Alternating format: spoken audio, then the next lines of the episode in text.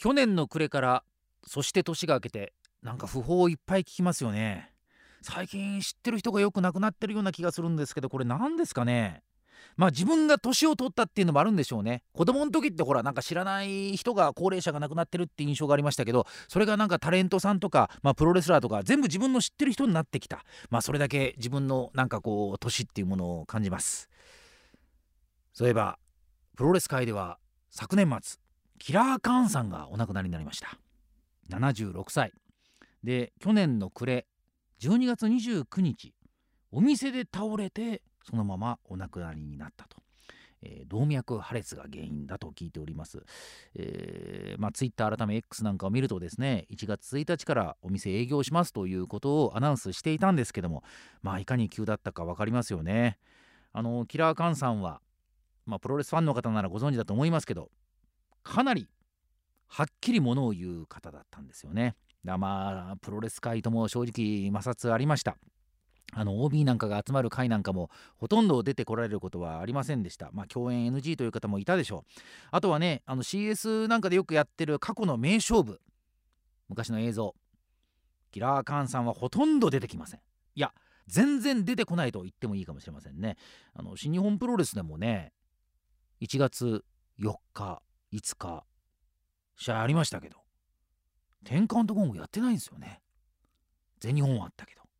これは寂しいですね。まあいろいろあるんでしょう。でもあの我々的にはですねこの番組出てくれたんですよ。遡ると2012年8月14日。当時深夜3時の生放送来てくださったんですね。いや本当にもう交通費にもならないようなお金しかご用意できなかったんですけどそれでもいいですよっつって来てくれた。歌も歌ってくれました。えー、今回まあ追悼のポッドキャストをね配信することになりましたんでぜひ、えー、お聞きいただきたいと思います。当時キラーカンさんが65歳。私が39歳。若いですよ。まだ。本当に。お互い若いというか、えー、多分そんな感じが伝わります。あのー、いろいろはっきり言う人ですけどなんか実直な人柄っていうのがねやっぱりこうにじみ出てますんでキラーカンさんすごく優しい人でした。うん、あのお店にも僕行きましたしそれからあの番組のね公開イベントっていうのをやった時もロフトプラスワン来てくれましたからね。まあ新宿はある意味菅さんのホームと言ってもいいかもしれませんけどもなんか気さくにこちらのお願いに対してはなんか受けてくれたという印象がありますね。でさっき言いましたけど過去の名勝負ほとんど出てないんです。映像。なんでキラーカーンの名勝負って何かなってちょっと考えてみたんですけど、えー、これはもう私が選ぶキラーカーンベストバウト。第1位は何といっても1982年4月1日蔵前。アンドレ・ザ・ジャイアントとやった試合ですあれですよね MSG の決勝戦。猪木さんが欠場して代わりにキラーカーンが出てきて名勝負やったってあれがやっぱね第1位ですよ。そして第2位はですね同じくその MSG シリーズ公式リーグ戦ですね。広島大会でやった。県立体館でやった。あの藤波辰巳戦です。日本プロレス時代からの関係がある2人。新日本プロレスで。リーグ戦やったんです。30分一本勝負。生中継。そしたら時間切れ。引き分けっていうね。れは熱戦でしたよ。ではこの2人の試合があまりにも熱戦でその後猪木さんとアンドレ・ザ・ジャイアントのシングルマッチがあったんですけどそれがねもう速攻終わってしまったという。で広島県立体館大暴動になったという試合ですよ。そして3つ目は同じく1982年の年末 MSG タッグリーグ戦12月10日蔵前。アントニオ猪木ハルコ・ホーガンが見たい。キラーカーン。タイガー徳地組。これも優勝決定戦ですよ。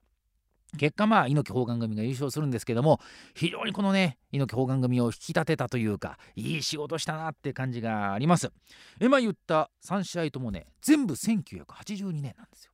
で1982年っていうとプロレス大賞の MVP をタイガーマスクが受賞してるんです。だタイガー大活躍の年だったんですけど実は実はタイガーともう一人活躍したプロレス界の MVP 私ねキラーカーンだと思うんですよね。82年はモントタイガーとカーンの年ですよ。うん。まあそんなね過去の映像今ご紹介した3試合ね是非探してみていただきたいですね。と言いながらなかなかパッケージにもなってませんから探すの大変だと思いますけども。まあまあまあそんな感じでキラーカーンさんお悔やみ申し上げます。さあ今日いらっしゃるゲストの方はですねもうこれからまさにプロレスキャリアをねスタートさせたばかりの方ですよ。キラーカーンに対しての思い入れってどれぐらいあるんでしょうかね。まあその話にはなんないか。なんないね。じゃあ行きましょう。今夜も実況中継ラジオ日本。麻布台スタジオから参りましょう。大人気。前中のハーニーレイス。生が伝わる。生が気持ちいい。言って返して喋って聞いて言って返して殴ってバン。生が伝わる生が気持ちいい。真夜中のハリーンレイス全国1000万のプロレスファンの皆さんそして深夜ラジオファンの皆さんこんばんは。清野茂樹です。FM924 AM1422 ラジオ日本前中のハーリーレイス。この番組は毎週さまざまなジャンルからゲストをお招きしましてマット界で最も権威のあるあの NWA のベルトをかけてタイトルマッチを繰り広げるトーク番組であります。今夜も東京麻布台のスタジオから YBS 山梨放送一曲ネットでお届けしてまいりますのでどうぞ最後までお付き合いください。さて今夜の挑戦者はプロレスリングノアの佐々木うるかさんです。佐々木うるかさんは1989年静岡県ご出身34歳身長は180センチ体重90キロ。高校時代にレスリングを経験して卒業後はアマチュアシュートを経て2010年にケージフォースでプロデビュー。2014年には UFC と契約し4勝5敗の成績を残されました。2018年からは戦場をライジンのリングに移して活躍したもののプロレスに参戦を表明。今月2日にプロレスリングノアでデビュー戦を終えたばかりです。さあそんな佐々木うるか選手はと言いますと現在はスタジオの隣にありますドレッシングルームでウォーミングアップの真っ最中と聞いております。その様子をちょっと覗いてみることにしましょうか。あファイティングポーズとってますね。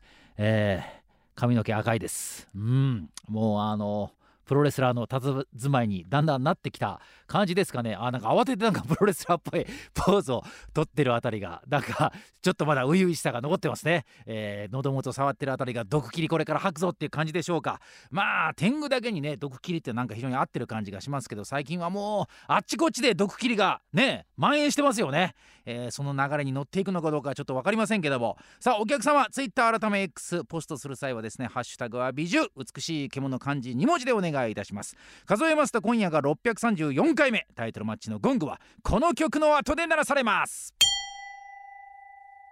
さあ流れてきたのは佐々木うるかの入場テーマ曲に乗せましてリングインを果たしました。今夜のゲストご紹介しましょう。プロレスリングノアから佐々木うるか選手です。ようこそこんばんは。こんばんは。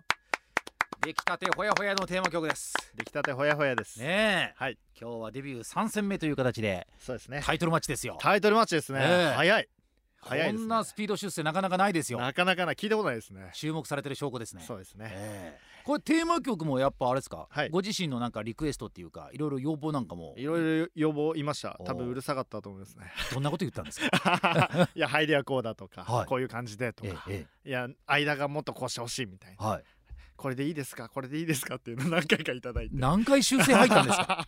何回入ったんだろう？何回かはい入りまして。うわー、は早くもじゃあちょっと面倒くさいやつだと思われてるかも、ね。もう思われてると思います。もう思われてます。まあ結果こんなに素敵なオリジナルテーマ曲が完成しましたが、はい。デビュー戦どうですか？この曲であの入場してきた時の気持ちっていうのは。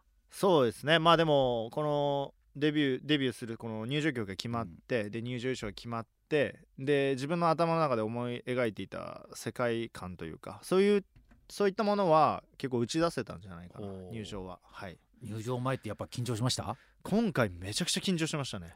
びっくり自分でびっくりしました、はいはい。あこんな緊張したのって俺いつぶらぶらいなんだろうみたいな。USC よりも緊張しました？全然全然。もあそうですか。本当になんか夜寝れなかったんですよ前日。はそんなこと俺ほぼないんで。あ一睡もできなかったんですか？ほぼほぼ一睡もできなかったかもしれないですね、えー。いや本当になんか緊張しましたね今回は。それ今考えればその緊張の原因って何だったんですかね、なんだろうやっぱりそのデビュー戦この年になってうん。デビュー戦、いや一緒に1回だなとかうん。20歳のその総合のデビュー戦とかも思い出して、はい。い、やもう二度とねえなとかなんか自分で追い込んでたかもしれないですもしかしたら。ら すごい大切にしたいなと思ってて、はいまあ、そういったのもあって、えもういい試合をしたいとか、はい。やっぱりこうぶちかましたいみたいなうんうん。気持ちがやっぱあって、結構緊張しましたね。まあ舞台がまたね有明アリーナっていうとんで結構大きな会場だからこれが新宿フェイスといやか本当ですよね。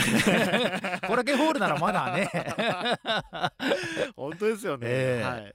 相手がまた杉浦さんに決まった瞬間はどう思いましたいやそれも結構プレッシャーで マジかと思って。本当はどういう人が良かったですか？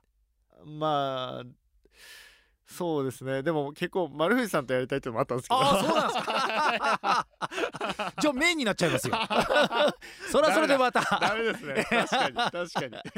ダメだなええ。まあでも試合順もあの休憩前とかだったんですよね、はいはい。第6試合だったかなとかだったんで、ええそれも結構緊張しましたけどね、はいもっと前でいいんじゃないかなっていうのはいをちょっと思ってましたけど、いや私あのアベマで見ましたよ。あ本当ですか、ええ。ありがとうございます。どうでした？あのご自身で振り返ってあの試合はいやーなんか結構やっぱり駅士の時も思ったんですけど、うん。やっぱちょっとバタバタしちゃうな俺なんかやっぱ落ち着いてないなみたいな。それやりながら思うんですか？思いました思いました。あ青木さんやな俺とか思って。あーでもそういう気持ちでやるってことはある程度冷静ってことですね。いや多分だいぶ冷静だったんじゃないですかね。リング上がってからはやっぱりなんかこうリング上がって天井見た時に、うん。ああいつもの天井だっていうかなんかこうあリングだなみたいな感じになってやっぱ落ち着いてそこは。そうか。そこは慶州会らしくなんかこうバタンと倒れるみたいな、ああいうの。あれやろうと思ったんですけど、はい。あれちょっと違うなと思って。世界がちょっと違うなと思って。宇野さんとかやったりしますよね。ね。はい。なんですけどやっぱ僕はその総合のところの残りが少しだけでいいと思ってるんで、え全部は持ってきたくなかったんでえはい。もう申請もう完全に生まれ変わった状態ではい。臨みたいなと思ってたんで、ははい、使わなかったですねよく言うじゃないですかあのはい。プロレス練習とはい。本番では全然違うと、うん。違いますね、うん。だいぶ違いますね。もうお客さんの力がすごいですね。ああやっぱそれか。なるほど、もうそれが本当に突き進ませますね。うんやっぱり、うん。それを本当に感じました。総合の時って応援はあったんですけどコールってやっぱなかったんですよねあー言われてみれば、ウールかウールかみたいなコールっていうのはいははい。まずなくて、うん。でないいムーブしたら盛り上がるとこはもちろんあったんですけど、はい。そこでやっぱりそのお客さんの声を聞くわけないじゃないですか。はい。相手に向かってるわけだから、ええもう声を聞いてる時にはもう次のムーブに入ってるわけですよ、はい。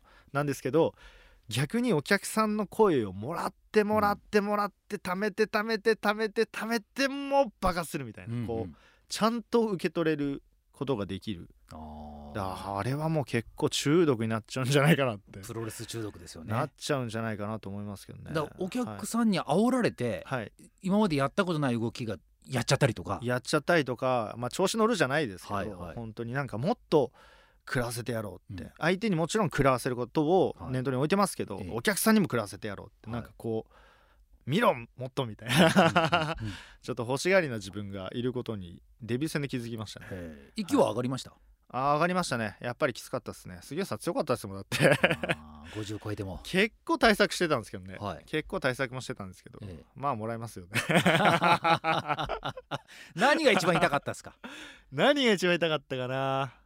全部痛かったけどなやっぱり。オリンピックスラムもかなり強烈だったし、うん。ラリアットも強烈だったな。でもある程度想定はしてましたよねきっと。想定はしてましたね、うん。あと逆指も固められて、まあでも鉄柵も痛かったっすね。場外は。あれは練習しようがなくないですか？しようがないですね、ええ。会場行って触ったんですよ。初めて触ったんですよ会場行って。当日。当日、はいはい。鉄じゃんと思って。ええ。知ってるでしょだって。ファンの時から見てたから。別に決まってるじゃないですか。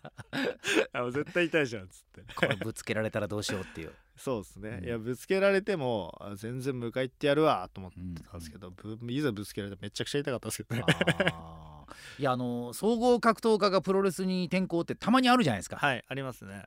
なんていうんですかね。めちゃくちゃ面白い試合をしてる人って、うん。僕ねブロックレスナーとああはい。マット・リドルぐらいじゃないかなっていう。そうですね。マット・リドル大共感ですね。ね。大共感します。いやもうだってマット・リドルなんて総合やってたっていう情報がないと、気づかないっすよね。香りしないですよね。匂いが全然しないから、、はいやすごいですよね。マット・リドル本当うまいと思う、うまいですよね。うまい。でレスナーはまあオープンフィンガーグローブとかで残してはいるんですけど、はいまあとにかくなんていうんですかね。もうだってもう佇まいでね説もう。得力が説得力とんでもないですよ。お前絶対強いじゃんみたいな。はあんなもらいたくねえもんだって、い、うん。で そのなんていうんですかプロレスでもこうパンチとかやるんですけどはい。なんかこう受け入れられますよね。受け入れますね、ええ。お客さん湧きますからね。すごいね。まあ俺も湧いちゃうもんね見ててね。い。やすげえなってなりますもんね。だ結局レスナーもはい。総合のテクニックじゃなくて、うん。そういうのもひっくるめたはい。まあ存在感なんでしょね。そううですね。もう分かってますよねやっぱり。分かっててやってますよねあれはね。うん。本当に。はい。まあ根本的には強さっていう根本がねもちろんありますけどはい。はい。いやーすごいですね。えじゃあその総合格闘家もう先にやってる人たちを見てはい。じゃあ佐々木ウルカはどうしようかみたいなうん考えがあったんですか、いやなんかやっぱこのプロレスをやろうと思った時に僕は匂いはそこまで残したくないなとうん。思いましたね、逆に、はあはあ。やっぱりそのファイトショーツで出るとか、はい。エキシは逆にファイトショーツなんですよ。エキシビジョンはファイトショーツで出て、その1.2の有明で完全なるコスチューム完全に生まれ変わった姿をはい。見せる、うん。やっぱりそこでもう残りがはほんの少しでいい。はい。はいもう総合格闘家だった佐々木ウルカのチャンネルは一度閉まって、はい。でもちょっと俺は今までこう十何年もやってきたんで、ええその残りが確かにあります。でも、プロレスは佐々木ウルカとしてうん。見てほしいので、完全にそこはもう別ですね。はい。試合スタイルに関してはどうですか？大体あの、うん。格闘技やってた人って、はい。サブミッションとそうですね。キックを使うっていう、はい。これに関してはどうですか？サブミッションいいんじゃないですか？やってもいい。やってもいいと思いますよ僕もともとその寝技で日本代表だったりとかはい。世界大会も出てますし、寝技に対しての説得力が自信はありますよね。やっぱりもうだしこうここそって危ねえってなった時はもう体動いちゃいますよね。もう決めに行きますよね絶対。隙があったらはい。ちょっとでも、はい。まあやっぱりそこはアドバンテージとして僕はあの有利な部分ではありますよね。やっぱりノアの選手たちが持ってないところ、うん。サブミッションの隙間を見てパッて瞬発で取るみたいなところはやっぱり香りとしてはいいかなと思いますけどね。でもこれね、過去の例ばっかり言って申し訳ないんですけど、はい。過去格闘家の人がはい。プロレスのリングでサブミッションやっても、はい、あんまり湧かないじゃないですか。それやりすぎなんですよそしたら。あそういうことですか。それやりすぎなんじゃないですか多分きっあとー。あれ不思議ですよね。あれ不思議ですね。でも確かになんかそういう空気感じ感じますよねでもやっぱり見てて。そのお客さんの反応だったりとか見てるとやっぱちょっと空気感を感じますよね。はい。うん。だちょっとこれね使い方って難しいですよね。いや相当難しいと思います。やっぱり総合格闘技っていうのがもともとそのやっぱりあるじゃないですか。はい。でそれをうまく使ったら説得力になるしうまく使えずにいたらやっぱり冷めちゃうんだろうなとは思ってますけどね、うん。はい。あとまあ体作りですよね。いやほんとそれ大変で。やっぱ見た目変えようっていう。めちゃくちゃ大変で、はい。あの胸筋が多分いいらなかったんですよそこまで。はい。その打撃だとか寝技に対して、ええ。ここがあんまり胸の部分がえいらなかったんですけど、格闘技胸ないと受けれないじゃないですか、ははいチョップとかめちゃくちゃ痛いじゃないですか。特にノアってチョップ文化じゃないですか。本当受けてなんぼ。あんなんもう厚みないと絶対受けれないから、え。もうなんとか頑張ってるんですけど、ええ。そんなすぐつくわけないから、はい。結構今やばいなこれ弱点かもしれないですねあーもうね、はい。みんなやってきますよ。みんなやってきそう丸ですね。藤さんを筆頭にチョップ得意な人ばっかですからね。やばいなこれ。胸避けてなんぼの世界。すぐ場外出ちゃいます 怒られるのお客さんにえーでも体重増やすのに結構頑張ったんですよね。体重は増やしたんですけど、やっぱり体重増やしても腹回りついちゃうばっかで、はい。はい。上の上半身もっとつけたいんだけど、うん。いそれはもうねいきなりつくものではないんで、うん。まあ、ちょっと絞ったんですよそれで。はい。なんですけどねちょっと時間かかるかもしれないですね。理想的には誰みたいな体格がいいんですか？僕はしんすけさんですかね。そんなに隆々じゃなくてもはいはい。いいとは思ってるんですけど、うん。やっぱりその受けれるうん。強い体はやっぱ目指したいなと思ってます結構中村さんにもねプロレスやれよみたいなこと言われたんですよね。そうですね。やれよっていう感じ。なんか結構この話しちゃってあれなんですけど、ははい。いまあでも20代ぐらいのあたりにえ「プロレスやんなよ」みたいなここ軽い本当に軽い誘われ方みたいなのしてて。まあでも僕の中で中村慎介さんもう本当ファン目線で言うと中村慎介はもう本当に何て言うんですかね。僕の人生の中でもキーパーソンの存在にもうなったのでいやね。いや 本当にすごい人なんではい、はい。まあああなれれば理想ですよね。中村さんも今もう総合格闘技の匂いほとんどないですもんね。ないです。言われないとい。やでもやっぱりその今使ってるヌンチャクだったり武,、はい。武道のところだったりとか、強さっていうのはやっぱ見えます。はい。そこのやっぱり香りしますねあーだそこをねこのどれぐらい残すかっていう配合っていうか。めちゃくちゃうまいと思いますね。やっぱりほんと素敵だと思いますよ。そうなんですよ。だからはい。そこにたどり着くまである程度時間かかってますからね。すげえかかってますもんね。うん。やっぱりねやっぱ時間時間かかるものなんじゃないですかやっぱり。プロレスはねはい。そこはもう総合格闘技とは全然違いますよね。そうですね。だし巡り合いも絶対あると思いますし、はいタイミングもそうだし、は相当難しいですよね。いいやーそもそもなんでプロレスの世界に来たのかっていう話なんですけど。プロレスの世界はまあいろいろね、もうこの話は何回も聞かれてると思うんですけど。やいやでも本当あの2023年が僕の中で分岐点で。まあその前から少し前からの網においでとかちょいちょい言われてたんですけど、はい、知り合いの方がいて、そうですね。ははい。い、なんですけどその1.1にグレートムダと中村慎介が試合をするっていうことで、そしたら見たいじゃないですか、うん。でその前ちょいちょい前からコラケンドが言ってたんですけど、はい。あプロレス面白いなやっぱ面白いななんてはい、自分の格闘技のモチベーションになるななんて思ってたんですよ総合の。だそれまでは総合やるつもりだったんですよ、はい。そうもう40ぐらいまでやるつもりではで格闘技ジムとかやって、はい。で自分の現役を全うしようと思ってたんですよ人生プランめちゃくちゃ僕立てるタイプなんですけどあそうなんですか。めちゃくちゃ立てるタイプなんですよ。40までは総合格闘技。いやもう本当に23年の1月1日日本武道館、うん。あれを見てしまって、うん。全てが崩れたんですよ。お 全てが崩れ落ちて、ーはい。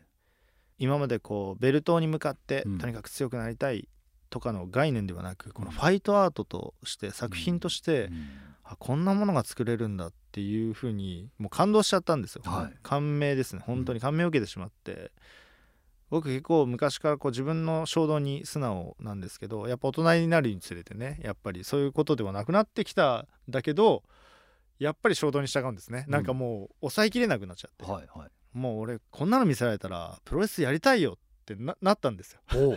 子供に戻ったんじゃないかぐらいの勢いで、はいはい。でしんすけさん会いたいなと思って、その時会いたいなと思って裏行ったんですけどまあ控室なんて行けるわけもなくですね、はい。で「あしんすけさん会えない」ってやってたんですけど、はい。本当に何ですかね20の前半ぐらいですかね。十何年来の人がそこにいてですね。はお会いして「あ久しぶり」みたいな、はい。裏裏来るみたいなはい。感じになって、はい。裏行けたんですよ。はい。ほんでもうそしたらもうすぐいらっしゃって、はい。でもうその時に握手してもうめちゃくちゃ食らった人ですからついさっき試合を見てもはい。う超感銘を受けてえもうスーパーもう神ですよ神。い えでももともと知り合いじゃないですか。やもともと知り合いです。もともと知り合いなんですけど、ね僕やっぱりでもやっぱ演者だったら、うん。演者の時はもうやっぱり僕はなんか別だと思ってるんですよ、はい。知り合いだろうがなんだろうが、はい。もう神ですよ神がいて、え であもうすごかったですってお疲れ様ですって言った時にお前いつ来るのって言われて。また誘いがあったんですねそこで。でもうなんか僕はプロレスやりたいとかじゃなくてもうなんか神のお告げみたいになっててはい。でさっき腹を決めたのにえもうしんすけさんにそれ言われたら、ええもう俺は絶対にやりたいってなったんですよ。えもう自分の衝動がもうもう抑えきれなくなっちゃって、うんうん。もう絶対やりたい。俺はプロレスラーになりたいうん。強く思ったんですよ。はい。そこからがっつり練習しだして。でそんなさなかですよ、はい。そんなさなか小学生の同級生からうん。十何年前のタイムカプセルを開けるんだけど、うん。来るって言われて、で本当タイミング的になんで今なのかよくわかんないんですよ。本当によくわかんないです、うん。きっぱり15年とかでもないんですよ、はいはい。でパッて行って、はい。で開けたら、はい。でプロレスに慣れてますかと。はい。プロレスラー道は歩んでますかつって。うん。で武藤敬司さんが引退してたら悲しいですって書いてあったんですよ。ほう。すごいタイミングですね。その 何これと思って。やるしかないじゃんって。いやもうなんだろうと思って、はい。そんな子供ながらのまた衝動に駆られて、ええ。でさらに子供の時の俺に言われて「お前やれよ」っつって。でもじゃあこれもう俺は本気でやりたい。ええ。本気でやりたいって思ってからやっぱりすごいマインドがそっちになって、うんうん。でいろんなこう世界観とかいろんなものがやっぱりパパパパって出てくるようになって目標も決まるようになってきて結構僕考えるんですよ本当に。はい。はい、なんでそれでもうバー練習して頑張って頑張って練習して、でエキシビジョンで武藤さんのフランケンを使おううん。で使えて。はい。で1月1日の日本武道館の1年越しの1月2日はい。有明アリーナではい。デビューするっていうはい。すごいなと思って。まあなかなかドラマチックというか。プロレスは絶対なんかあるんですよ絶あ対ー。そこででも総合をスパッとはい。やめるっていうのはまたすごい決断でしたね。結構クレイジーだと思いますよ。本当に。両方並行してっていうことは考えなかったですか？並行してももちろん考えてますしでもなんか去年の巡り合わせを考えるとやっぱりもう出会いとタイミングうん。で降りてくるものだと思うんでやっぱり今この自分の衝動とかやりたいことだったりとかそのもう本当に心からそう思ってることはもう存分にやってうん。でもしかしたらライジンさんかわからないですけど、はい。どこからかまたオファーが来てえそこに向かっての衝動もあるかもしれないですよ、はい。タイミングで、えはい。でももう今はそれも考えられないぐらいにプロレスにどっぷり使いたいっていうふうに思ってますけどね。はい。あここでゴングです。すごいタイミングじゃないですか今。全てはタイミングなんですよ。降りてきたな今。降りてきた。降りてきたな。神がかってました。すごいな。いや話を聞けば聞くほどやっぱこのね運命というかそうですね。巡り合わせてますね、はい。すごいですよねこうやっぱ巡り合わせって大事にした方がいい気がしますよね。いや僕は本当ご縁は大事にする、う人人もそうですけど、はタイミングなんで本当に。うん。いやすごい大事にしたいですけどいねやーそうですね、はい。今日こうやって番組に来てくれてることもなんかこう巡り合わせという気がねそうですね。しますね。はい。はい。さあゴングが鳴りましたんで時間切れ引き分けです。引き分けの場合はですねご存知のように、はい。チャンピオン側が防衛ということになります、残念。はい。えー我々番組側が634回目の王座防衛に成功ということになりました。どうですか？振り返ってみて。いやーいい勝負だったんじゃないですか？でも、うん。どうですか？いやあのプロレスの時よりもリラックスして。あこんな喋る人だったんだって。いやなんかねいやごめんなさい。本当偏見なんですけど、はい。なんかやっぱノアに上がってる人イコールはい。あんまりこう喋らない人みたいな。偏見。だこれ。ですよねこれ偏見で本当いけない。いけないけど。そう。なんかそういうイメージがあって。面白いな。すいません。これ改めますもうね、ええ。ーい。やでもちょっとせっかくですからあの延長戦この後やっていきませんやったね、はい。えー延長戦収録してじゃあポッドキャストで配信したいと思います、はい。さあ、えー、とデビューしてまた次の試合がですねもうどんどん決まっています、はい。次が、えー、ウルカさんは1月17日、はい。水曜日ですか？えー、そうですね。あ、はいそうですね。もね。うそうか。水曜日ですね。新宿フェイス。はい。はい。早いな。もうこれがプロレスラーですよ。早いですよ。いやまだ少ないですよ。だってもう月にはい。もうもうほんと10試合。はい。15試合、ね。20試合ぐらいやってプロレスラーですよ。そうですね、うん。まだまだ足りない。いやこっからですよね、はい。そして巡業とかもこのねそのうちまた始まっていくと思いますんで。そうですね、うん。はい。ぜひまあ次会った時はもはい。うよりプロレスラーらしく。そうですね。ね、はい。えーなんかそういう変わった姿を期待しております。の でぜひまああのいろいろ今日お話になったう話を聞いてですねあのプロレスラー佐々木ウルカの試合を皆さんご注目いただきたいと思います。今夜のゲストはプロレスリングノアから佐々木ウルカ選手でした。どうもありがとうございました。ありがとうございました。生が伝わる。生が気持ちいい。真夜中のハリーレース。君な One more time 真夜中のハリーレース。One more time 夢な真夜